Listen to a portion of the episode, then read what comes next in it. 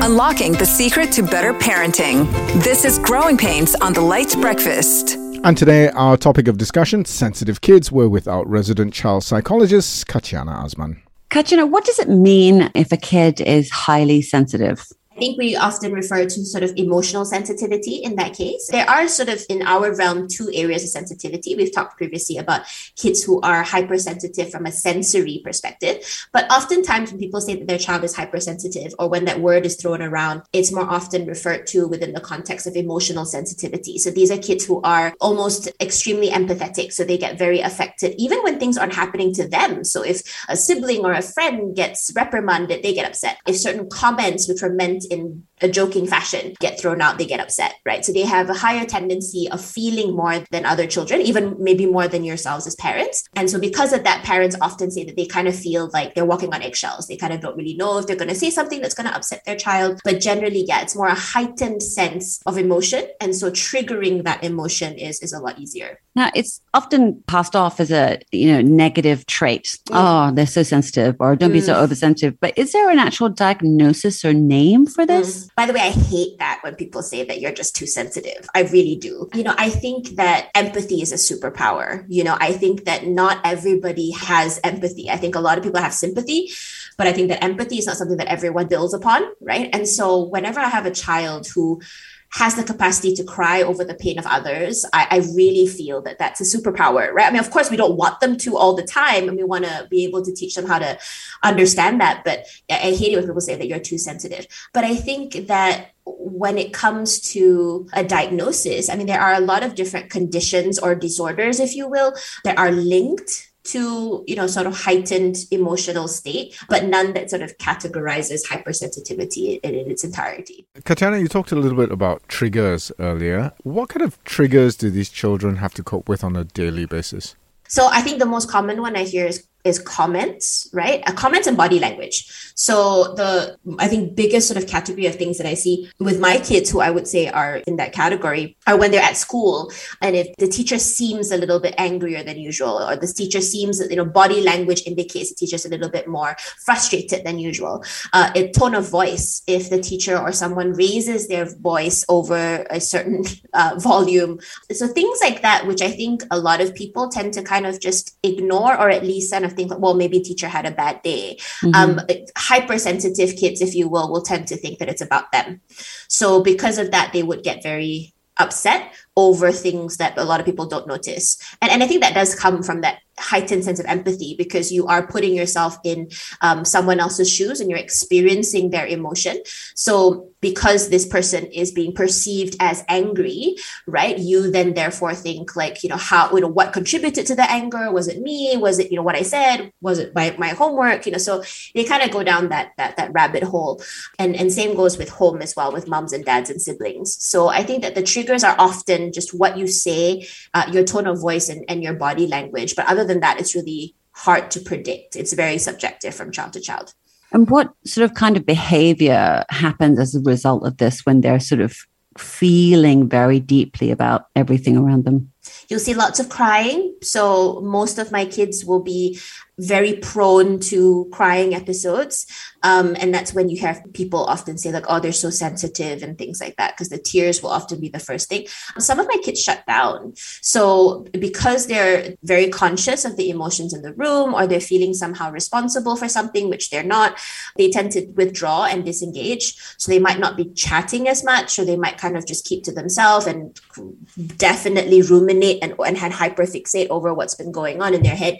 Um, so, some parents or teachers will report that this child kind of goes very quiet um, and doesn't really want to engage and interact. But yeah, but more often it is sort of these the sad feelings more often than not versus other things. So aside from it being a personality type, for example, mm. when does it become a cause for concern? When it starts to to impact their ability to just do what they need to do. So for example if it's impacting their socialization if it's impacting um, their ability to interact or, or at least engage with classes with with people they tend to keep to themselves. Uh, they might favor online interactions versus face to face because then you can't read body language and you can't kind of uh, obsess over things like that.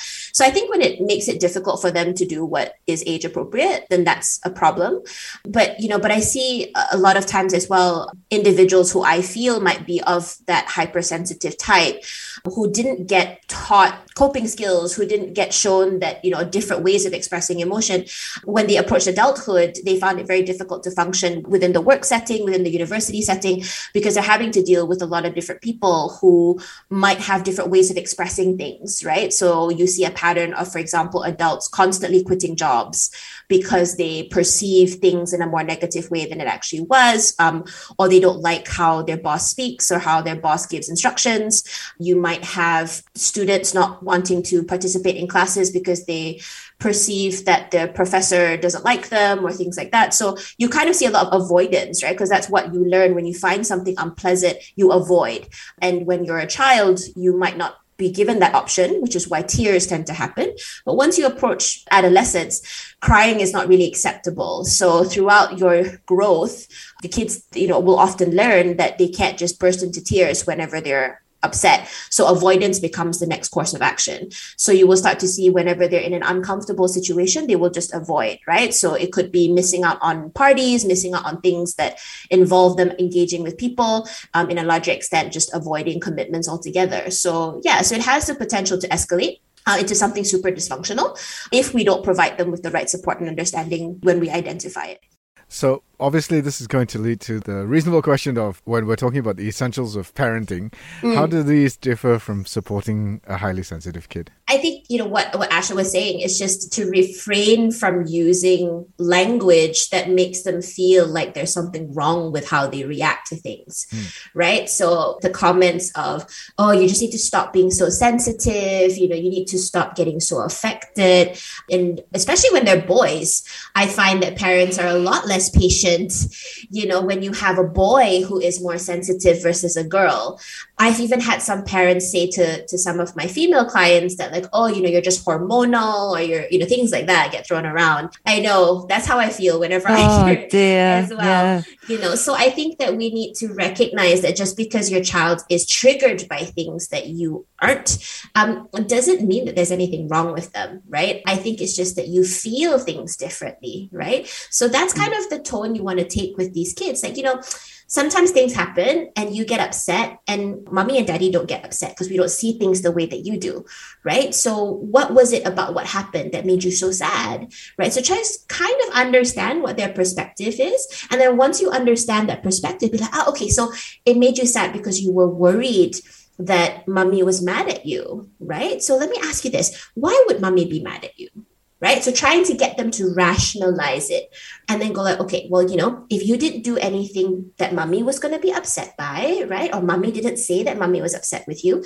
why would it be that mommy was upset right. with you today? Right. So was mm-hmm. it my voice? Was it how I was looking?